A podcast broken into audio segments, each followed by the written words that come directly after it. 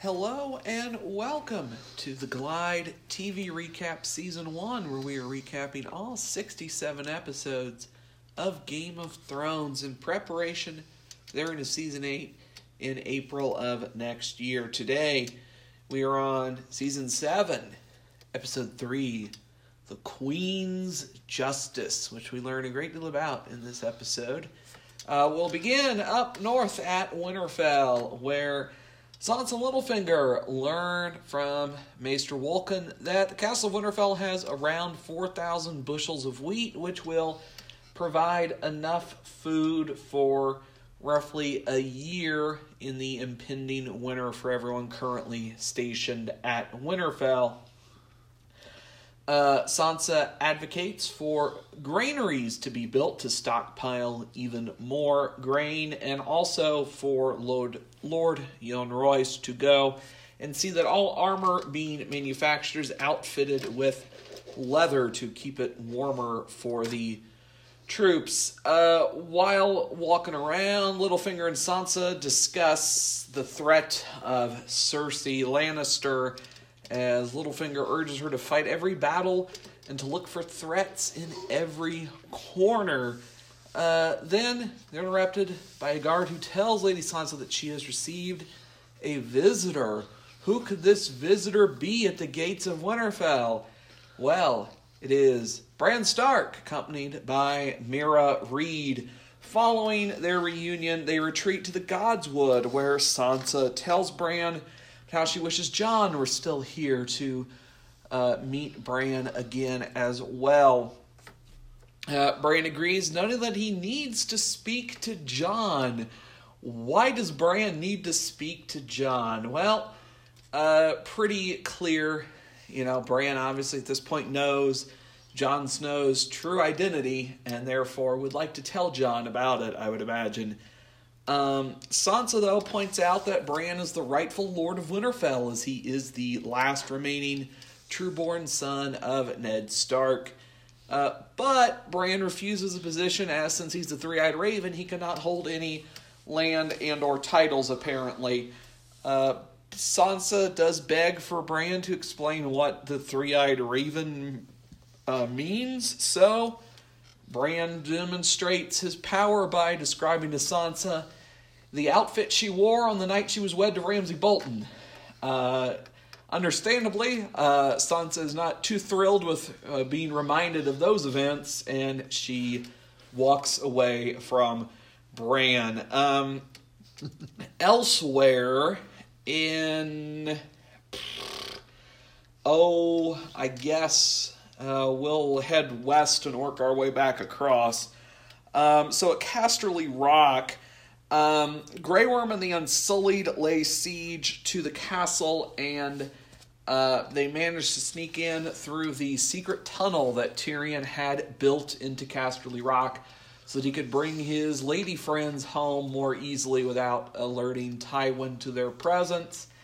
Uh, the Unsullied use it and easily capture Casterly Rock as Jaime abandoned the castle and took his forces elsewhere, but uh, sent Euron's ship to and the rest of the Iron Fleet to go burn down most, if not all, of the remaining Targaryen fleet in the ocean. Uh, will continue eastward over to Highgarden, um, where Jaime, Randyll Tarly, and Bronn are leading the Lannister and Rebel forces towards Highgarden. Uh, Olenna looks out from the balcony and sees the impending army approaching the castle. The battle is pretty swift as the Tyrells are not known for their military might. Uh, the Lannister forces dispatch of them very easily. Uh, Jaime goes and finds Olenna alone in her study. They discuss the maneuver that uh, Jaime used here against Tyrion and against the the Targaryen forces, a move very similar to what Robb Stark did back at the Battle of Whispering Wood. Um, they also discuss, you know, why Tywin didn't come and take Highgarden earlier when the gold mines ran dry in Casterly Rock. Uh, they also discuss Jaime's newfound possession of Joffrey's old sword, Widow's Wail, uh, and they discuss Joffrey some more. And then Olenna obviously knows, well, you must be here to kill me one way or the other, so how are you going to do it? Jaime outlines to her, well, Cersei wanted many things done to you, but eventually I talked her into simply poisoning you. So he pours poison into a glass of wine.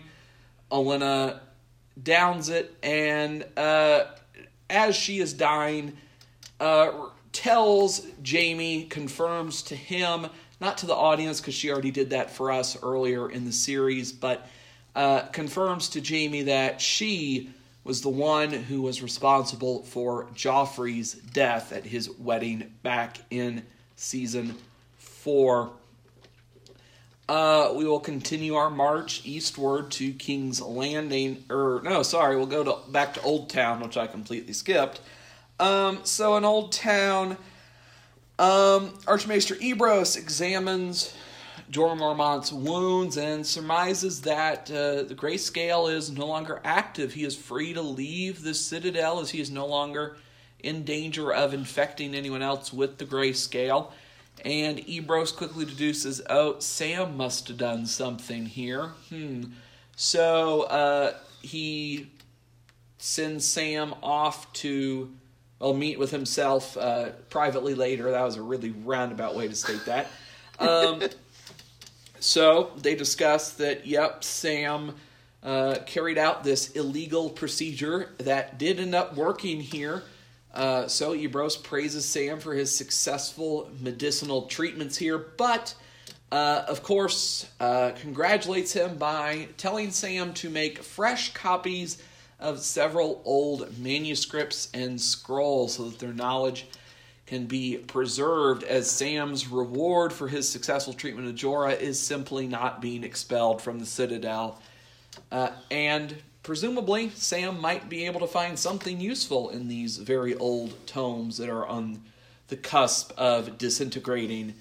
Uh, we will continue east to King's Landing, where Euron Greyjoy has arrived and he parades the newly captured Yara Greyjoy, Ellaria, and Tyene Sand through the streets of King's Landing all the way to the main courtroom of the Red Keep where Euron presents Cersei with his gift that he promised her last episode, that being Ellaria and Tyene's sand.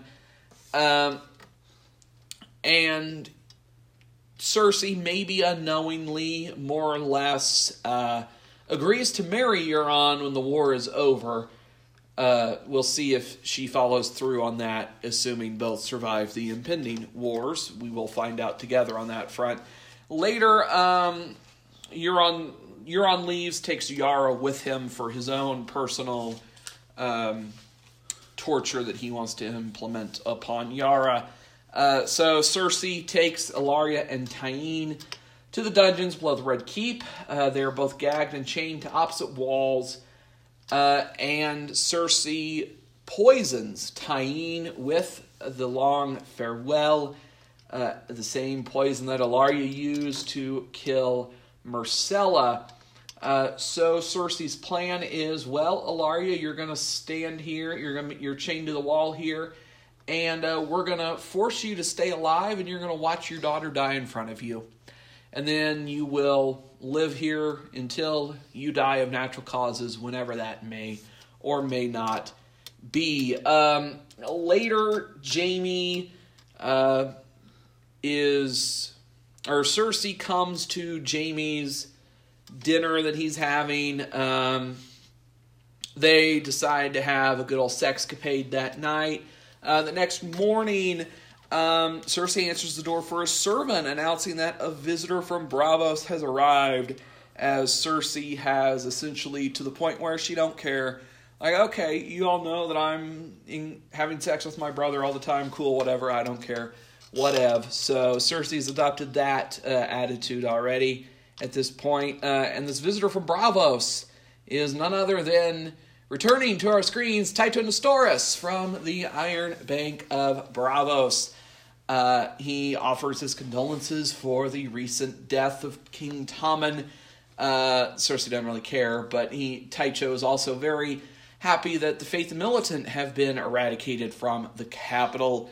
Uh, Cersei quickly realizes that the Iron Bank is here to uh, receive their debts that Cersei owes them, repay those now.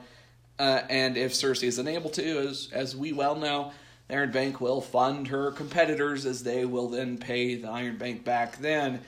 Uh, so Cersei informs Tycho that, well, Euron controls the sea and is an ally for the time being, and that Dany is a revolutionary rather than a monarch, as she strongly hurt the Iron Bank over in Essos with her dismantling of the slave trade.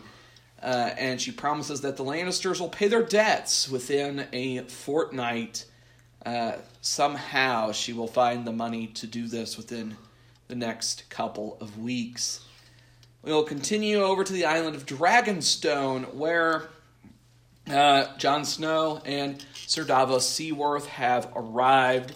Immediately greeted by Tyrion and Missy, uh, Tyrion and Jon reunited here. They all walk on up the steps to Dragonstone Castle proper, uh, where uh, Missy introduces Dany and Davos introduces Jon. Uh, the two discuss, you know, why Jon has come here, what he wants, what Dany wants, and kind of if there's any alliance to be made between the two which they eventually, at least for the time being, settle on. There is not at the moment, as Dany wants the North to swear its fealty to her. Jon doesn't really care if he does it or not. I don't. Jon doesn't really care, but he's not going to do it, at least not yet, uh, as he's here only because he needs dragon glass and maybe, hopefully, some dragons to go kill the army of the dead uh, elsewhere, uh, Varys and Melisandre have a discussion about why Mel's not down greeting the newly arrived king in the north, who she convinced Dany to bring to Dragonstone.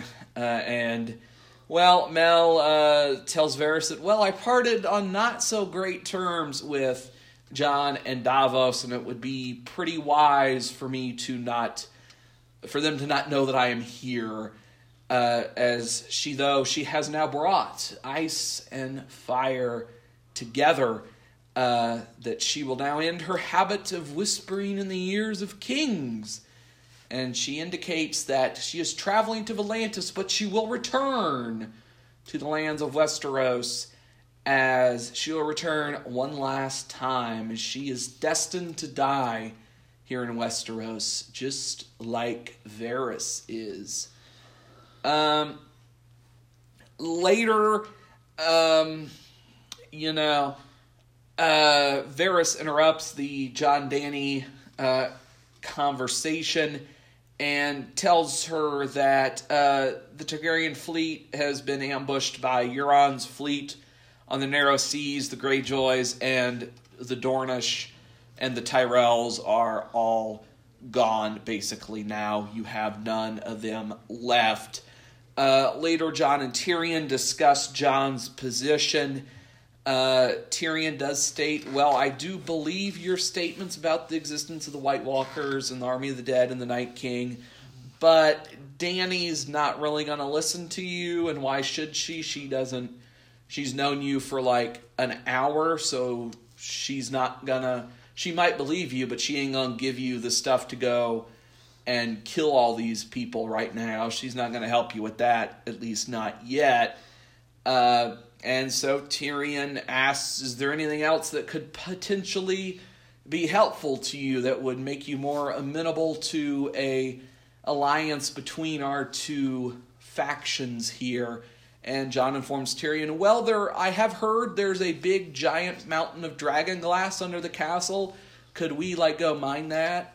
So Tyrion takes that idea to Danny. Dany uh, agrees to let Jon and his troops that he brought along with him mine the dragon glass. Dany will also provide additional uh, people to mine this glass from under the castle, as it's really of no use to her as far as she's aware. Uh, so she does so.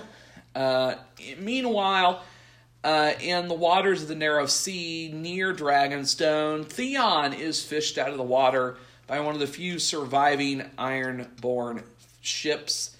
Uh, and obviously, his fellow Ironborn are not too pleased with the fact Theon is still alive at this point. Uh, later in the Chamber of the Painted Table, uh, Dany confers with Tyrion, Varys, and Missy. Uh, she proposes going out with her dragons to hunt down Euron's fleet, but Missy and Tyrion argue against this as they don't know where Euron is. All it really would take is one lucky arrow shot and Dany's dead, uh, and the dragons would basically lose all controllability at that point, uh, as far as we are aware. Uh, Ty- Tyrion, though, does think that the Lannisters will put up a fierce fight for Casterly Rock, but of course, he is incorrect as we then cut to Casterly Rock. Uh, and that is, I believe, everything from this episode. So, uh, what all do you have to add? Any questions might you have at this point? And I will do my best to answer them here without spoiling the last half of this final season that has aired so far. Well, it was a long, beautiful episode. Uh, lots of things happened in the episode, but I mean, nothing that was too confusing except for the time crunch, um, which we've noted. And sometimes it seems to be really squeezed together now. Um, but I don't know if I have too many questions actually, because it all seemed pretty straightforward. Okay. Uh, I'm looking through my stuff here. Uh,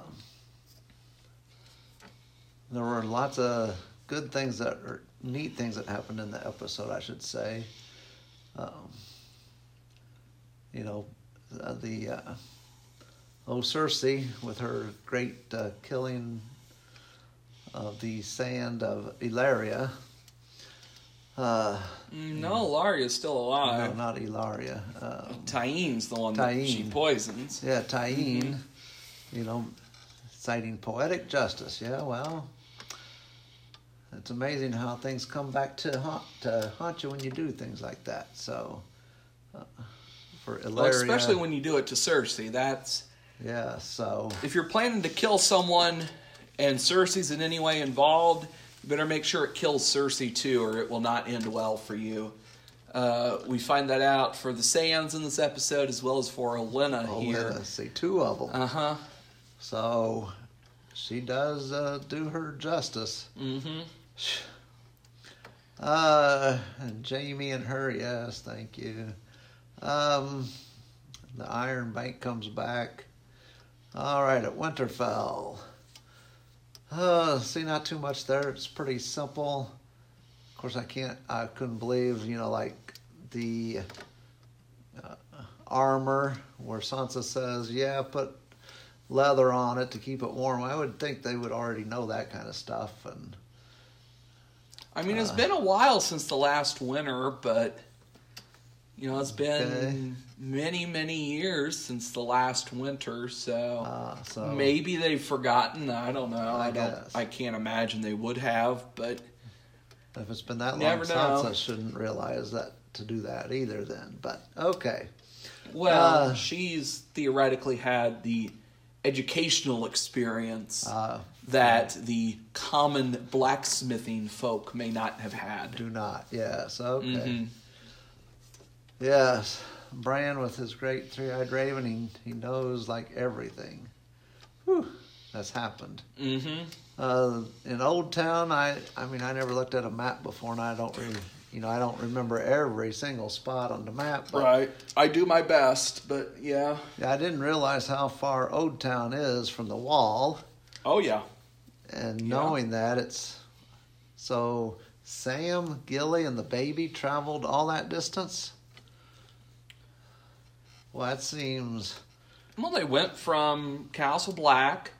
They went to Horn Hill, which is quite a ways down into the Reach, and then they went across to Old Town. So, That's a, that's a long way. yeah, That is a long way. yeah, uh, especially to take a baby, if you ask me, without being attacked or uh, not seeing King's Landing. I mean, I they may have. I mean, they may have, but they didn't show it on the show.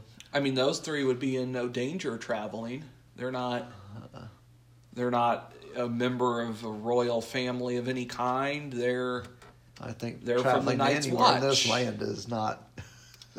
Think you're always in danger when you travel this land. well, technically, since Sam's a member of the Night's Watch, if anyone were to attack or kill him, they would be killed because that's technically the law. You're not supposed to kill anyone in the Night's Watch, uh, or you will be killed yourself for doing so. So. Yes. Okay. technically they at least Sam should be fine. And most of the people of Westeros who aren't the truly psychotic would not murder the baby. Uh, now you know Gilly might be a different story, but Yes. she's she should be fine. Okay. Dragonstone once again. They show us how how wonderful that Mhm. uh, castle is. Yes. They had some quite a few good pictures of it in this one. Um, yes, Dra- Dragonstone. Okay. Um, yes. Oh boy, see, I don't see too much here. Uh, yeah, Jon. mm, he doesn't want to bend the knee for some reason. I mean, you are the king of the north, Mm-hmm. so I could understand not wanting to bend the knee because, you know, the northern people would not want that, I don't think. So I think he's just doing it because he knows the north would not want that. Because he, then he is not their king, per se. Uh, but he may do it at some point. Eh, I just don't think he's he's not going to do it. Uh, we'll see. Uh, there was a lot of uh, dragon glass, or well, Mhm. maybe we're not up to that part yet. Um, yeah, I mean, they talk episode. about it. They talk about it, and there there's supposed to be a mountain under there. We don't yet see it. That's right. Uh, so yeah, the way oh, uh, well, that was above. Never mind. Um, they parade, you know, Yara through the town. That's good stuff there. Um, he's a he's a good guy. Euron, yeah. Uh, Castle Rock was pretty simple to take, it seemed, but they still lost a few people there. Yeah. Um, yeah, High Garden, Jaime somehow got from King's Landing to High Garden, and I mean, that's not horribly far. It's not short, but it's not, you know, it's not like he's just going to Storm's End. But I mean, you know, be like, you know, probably like a week one way, okay. maybe. Uh, and that, see, I don't have too much here, do I? Boy, pretty sad, but. And so we, Olenna, Lady Olenna is now. Rang the funeral bells for her, I suppose. And that's all. Yes, I don't have anything else. That's it. All right. Well, uh, we're in season seven, which means we're past all published works, basically. But there are still events in those books that we can draw a direct parallel to in this episode. So, what chapters do those actions occur? Well, in A Storm of Swords, the third novel, chapter 77, Tyrion 11, uh, someone calls Jaime a fool for him blindly following Cersei and not seeing through her deeds. They also claim to be Joffrey's murderer. Uh, from A Feast for Crows, the fourth novel, chapter 24, Cersei 5. Cersei meets with an envoy of the Iron Bank of Braavos. Chapter 27, Jaime 3.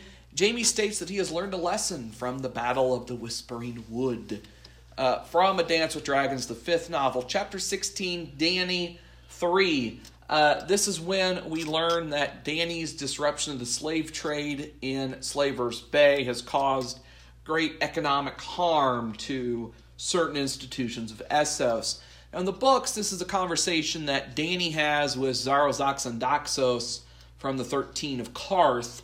Uh, obviously, in the series here, it's Cersei and Tycho Nestoris that have this conversation, but uh, this main point is made to Dany herself in the book continuity. Uh, chapter 22, Tyrion 6. Uh, someone complains that the disruption of slave trade by Dany has negative applications on the worldwide economy. Chapter 44, Jon 9, Tycho Nestoris meets with someone and explains rumors he has heard of dragons in the east. Uh, and from the published chapters of the as of yet unpublished sixth novel, Winds of Winter, The Forsaken, Euron Greyjoy uh, heads towards Highgarden to lure the Tyrell armies away from his real objective, Old Town. Uh, the TV version somewhat switched this a little bit, uh, as Euron is thought to be heading to Old Town for some reason, but instead, hey, he's in Casterly Rock all of a sudden. So, nonetheless, uh, so that is it from the books for this episode. So, uh, my notes on this front. Um, first, on an artistic level, there are two. Uh, there are a few things. You know, as you pointed out, you know the the island of Dragonstone is a beautiful island here. Uh, wherever they shot it, and uh, Casterly Rock is a nice looking castle as well. Here we get to see it for the first time on screen in this episode. Uh, the first introduction between Jon and Dany uh, is a very great comedic moment with after Missy gives this giant long spiel about Queen Daenerys Targaryen, the unburnt, the mother of dragons, and blah blah blah blah. Uh, Davos, this is Jon Snow. He's the king in the north, which is just a great line delivery from Liam Cunningham. Uh, and last, on an artistic level, uh, Littlefinger gives a speech to Sansa in this episode that is just completely insane and it's just so great. Um, so, and I apologize here for my Littlefinger voice. Um, don't fight in the north. That's awful. Uh, or the south. Fight every battle. That's, that's I don't know what accent I'm doing. I'm I'm like Ian Gillan. I don't know what accent I'm doing for Okay. Littlefinger. Um, fight every battle everywhere, always in your mind. Everyone is your enemy. Everyone is your friend. Every possible series of events is happening all at once. Live that way, and nothing will surprise you. Everything that happens will be something you've seen before. What in the world is Littlefinger God talking about? I don't know. Uh, Littlefinger is a source of great entertainment throughout this whole season with random speeches like this that he gives to Sansa. It's great stuff. Um, some important notes for later. Tyrion and Jon are reunited for the first time since episode 3 of season 1. These two characters meet again. Uh, Jon, Davos, Missy, Tyrion, Dany, and Varys all meet for the first time in this episode. Uh, we learned that Tyrion does actually care in some sort of uh, way about Sansa as a person, which is uh, nice to see. Um, Mel states that she has brought ice and fire together, giving us the title of our story here uh, for the first time. As of course we know, that originally this at least is a Song of Ice and Fire, is the novel series. Um, Mel is heading to Volantis and will return for season eight. We will see what she brings with her from Volantis uh, in season eight. We learn of the last true independent king of the North, Torrhen Stark. Perhaps we will see this in the prequel show, or one of them, maybe. Um, Euron has brought Ellaria and Tyene Sand to Cersei and has kept Yara for himself. Uh, Cersei, I believe for the first time, uh, anyone mentions the 14 C's uh, here in this episode. Uh, of course, the 14 C's um, it depends how you count. Okay. Because you could count 15 C's. Um, now, of course, you have uh, the narrow sea, is the one we're familiar with here. You have the Jade Sea. You have the Hidden Sea, the Poison Sea, then the Sea of Dorn, the Sea of Mirth, the Sea of Sighs, the Shivering Sea, the Shrinking Sea, the Silver Sea, the Smiling Sea, the Smoking Sea, the Summer Sea, and the Sunset Sea. Now, also, you could count the Bleeding Sea as the 15th sea. Now, I do believe the Bleeding Sea is, I have to read up on my World of Ice and Fire book, but I believe the Bleeding Sea is mostly a. Oh, okay. No, it is actually a sea. It is a large inland sea in the eastern Essos named for its blood red waters uh, this is in the plains of the Jogos Nhai, south of the kingdom of Nhai, uh, way past, uh, in an area we never go to in the show, presumably. Um, and I believe that's the first time we have heard mention that there are 14 seas, though uh, presumably then because of the location of the Bleeding Sea, we're not really counting that in show continuity because the show doesn't really acknowledge that there's anything east of the Bone Mountains, really. Um, so maybe for show purposes, there's only the 14 in the main uh, area there. Um, Cersei also maybe inadvertently agrees to marry Euron, assuming both of them survive after the war is over. Um, Cersei has appointed Euron head of the naval force and Jaime head of the ground force. Uh, she has poisoned Tyene with a long farewell and will leave Ellaria Sand chained up permanently in the Red Keep dungeons. Cersei is meeting with Tycho from the Iron Bank as she still has outstanding debt and she will have her debt paid in full within a fortnight. How? Well, they just sacked Highgarden, so figure it out. It's pretty simple. Um, Jon is allowed to mine the Dragon Glass. Uh, Bran and Sansa are reunited, depending on how you want to count it. This is either the first time these two have been together since the series premiere or from episode 2 uh, in episode two, Bran is unconscious and in bed the whole time, so he's not really aware of Sansa's presence. So I'm going to go first time they've been together since the series premiere. Uh, last time these two characters were actually uh, present with each other. Uh, Sam has successfully treated and cured Jorah's grayscale, and Jorah is going to return to serve Dany once again. Uh, Dany has now successfully captured Casterly Rock, and Jaime has captured Highgarden for Cersei. Uh, Jaime also is in possession of Widow's Wail. Important. Valyrian steel. We know it's made of Valyrian steel. Uh, Olenna admits to poisoning Joffrey and is killed the same way. Foreshadowing nuggets. We have quite a lot in this episode. Um, Stark men don't travel well when they travel south. Tyrion states. Jon res- Jon's response: "I'm not a Stark." Um, uh, we get a lot of Jon dad stuff. Uh, most notably, uh, the dragon that flies over Jon's head when he arrives on Dragonstone is Rhaegal. Um, Melisandre, my time whispering in the ears of kings is over. Uh, another Mel here to Varys for season eight foreshadowing, I imagine. Um, I will return, dear spider, one last time. I have to die in this strange country just like you.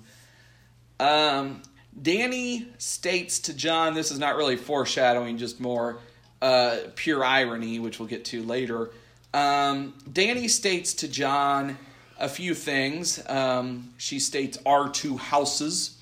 Uh, she also states that I am the last Targaryen, Jon Snow. Um, Jon states to Dany, "You're better than Cersei." We'll come back to this point. We'll we'll find out together if Dany is actually better than Cersei or not. It's an interesting question. To take into consideration given the future developments of this season. Um, Dany to Jon, a few more things. Uh, she states that she spent her life in foreign lands, which is a pretty direct parallel to Jon Snow's own childhood, whether or not Jon was aware of it. Um, Dany also discusses mysterious birth conditions that she cannot remember to Jon, which also uh, that would be the case for Jon here. Um, Davos states about Jon. Um, he has no birthright, uh, more in the pure ironic statements. Um, this is more just a general note that's kind of could be foreshadowing. Since technically she's not dead, I'm not entirely sold on Ellaria not being important in the future. I don't know why she would be important for season 8, but Ellaria Sand is technically not dead, uh, as far as we know. Tyene is, but as far as we know, Ellaria's not. I don't know what part she would have to play, but maybe she would have one for season 8. I don't know. Okay. Um, Hmm. hints that Euron might not be fully loyal to Cersei. This could be for season 8 as well. Uh, Cersei states that dragons aren't invincible. Uh, Dany states that perhaps we should all examine what we think we know. Um, Maester Wolkan notes that Maester Luwin kept a copy of every Raven scroll that he received. Uh, Wolkan notes this in front of Littlefinger.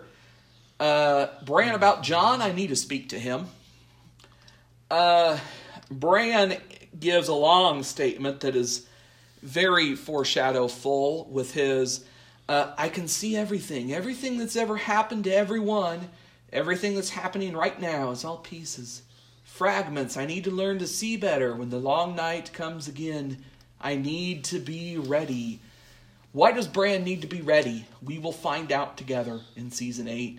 Um, Sam is tasked with making meticulous copies of a bunch of old books and scrolls.